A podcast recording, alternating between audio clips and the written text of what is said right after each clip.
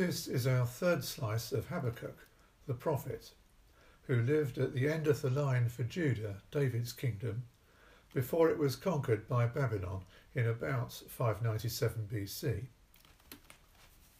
Now, last week, Margaret looked at the first question which Habakkuk put to God about this state of affairs, and the question was how could he put up with the bad way that the people of Judah were continuously behaving? The answer he got was that indeed God was about to put a stop to it by arranging for the Babylonians to conquer Judah, but had just been waiting for the right time. In terms of Margaret's traffic light analogy last week, the response had been amber, wait. So, what do you do when you ask God a question and you don't really like the answer? Habakkuk does not dispute that God ought to punish the people's bad behaviour. He has in fact been complaining that God should surely have got on with it sooner. He just thinks that the Babylonians are not the right people for the job. God is holy, he says, and therefore he ought not to put up with the Babylonians, who are surely worse than Habakkuk's people. So Habakkuk now asks, why are you silent while the wicked swallow up those more righteous than themselves?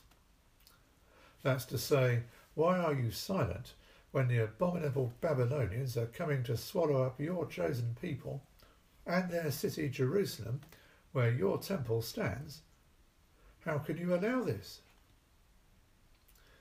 In his first answer last week, God had said how fierce, ruthless, and dreaded the Babylonians are so that's not the point here. In this, his second complaint, Habakkuk has moved on from that. Habakkuk pictures his people as helpless fish in the sea, with the Babylonians coming along with nets and hooks to catch them and feast on them. The key point comes in verses 15 16. The king of Babylon gathers them up in his dragnet, and so he rejoices and is glad. Therefore he sacrifices to his net and burns incense to his dragnet. For by his nets he lives in luxury and enjoys the choicest food. This is Habakkuk's main complaint, and it is not that they are conquering everyone everywhere, bad though that is, nor is it the brutal way they are doing it, bad though that is too. He calls them treacherous and wicked, but the worst is this they sacrifice to their nets. What has their net ever done for them? Is it a god? Is it even alive? Does it notice them sacrificing to it? Now, I realise, of course, that probably the Babylonians did not really sacrifice to their nets, and that this is really a, a figure of speech, an exaggeration. Indeed, archaeology tells us that they had various other gods. Likewise, Habakkuk's people are not really fish. The point he is getting at is that having caught their fish and while they're feasting on them in luxury, the Babylonians think they got there by themselves with their net. But the Babylonians ought to know that it is the living God who has made the people of Judah like fish, vulnerable to capture by the Babylonians with their nets.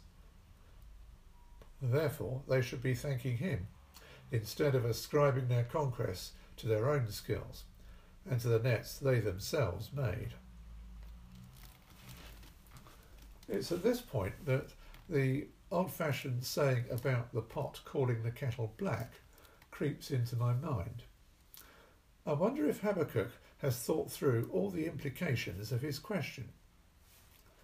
Habakkuk is sure that the Babylonians are bad, which is true, and worse than Judah, but by saying this, he is claiming that the people of Judah are better than the Babylonians. The Babylonians are indeed bad, but are they really much worse than Judah? Now, not many years later, historians commented on this period uh, in the Old Testament second book of Chronicles. They finished their work by explaining why God at first waited, but eventually allowed the Babylonians to conquer Judah they wrote, All the leaders of the priests and the people became more and more unfaithful, following all the detestable practices of the nations and defiling the temple of the Lord, which he had consecrated in Jerusalem. The Lord, the God of their ancestors, sent word to them through his messengers again and again, because he had pity on his people and on his dwelling place. But they mocked God's messengers, despised his words, and scoffed at his prophets until the wrath of the Lord was aroused against his people and there was no remedy. He brought up against them the king of the Babylonians, who killed their young men with the sword in the sanctuary, and did not spare young men or young women, the elderly or the infirm. God gave them all into the hands of Nebuchadnezzar. It's okay to ask God questions, but it's probably a good idea to check first if we're supposed to know the answer already from when somebody asked it before. In Habakkuk's case, perhaps he should have remembered something that Moses had said to the people many years before, soon after he had led them out of captivity in Egypt. Moses said, The Lord did not set his affection on you and choose you because you were more numerous than other peoples, for you were the fewest of all peoples. But it was because the Lord loved you and kept the oath he swore to your ancestors, that he brought you out with a mighty hand and redeemed you from the land of slavery, from the power of Pharaoh, king of Egypt. And so it's not the case that the people of Judah were more deserving or more righteous, or in any way deserved God's favour more than other people. It was just a matter of God's free choice, and the fact that he always keeps his promises. Or perhaps Habakkuk did remember this. If God keeps his promises, how could he really allow Judah to be swallowed up by the Babylonians? There must be hope somewhere. Now, Sue decided that we'd have this series on the book of Habakkuk because she thought there were lessons to be learnt about how to pray. So, what does this part of the book teach us about praying like Habakkuk? First, Habakkuk knows that God is holy. So the basis of his question is that what God says he is going to do, fetch the Babylonians, does not seem consistent with God's character, God's holiness. I wonder if this tells us something about prayer more generally. Habakkuk begins his prayer by praising God's eternity and his holiness, facts relevant to what he is going to ask about do we base our prayers on what God is like and what he wants to do?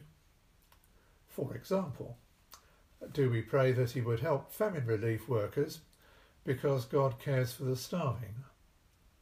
Or would help the police catch child traffickers because he is cross about what they're doing with their victims?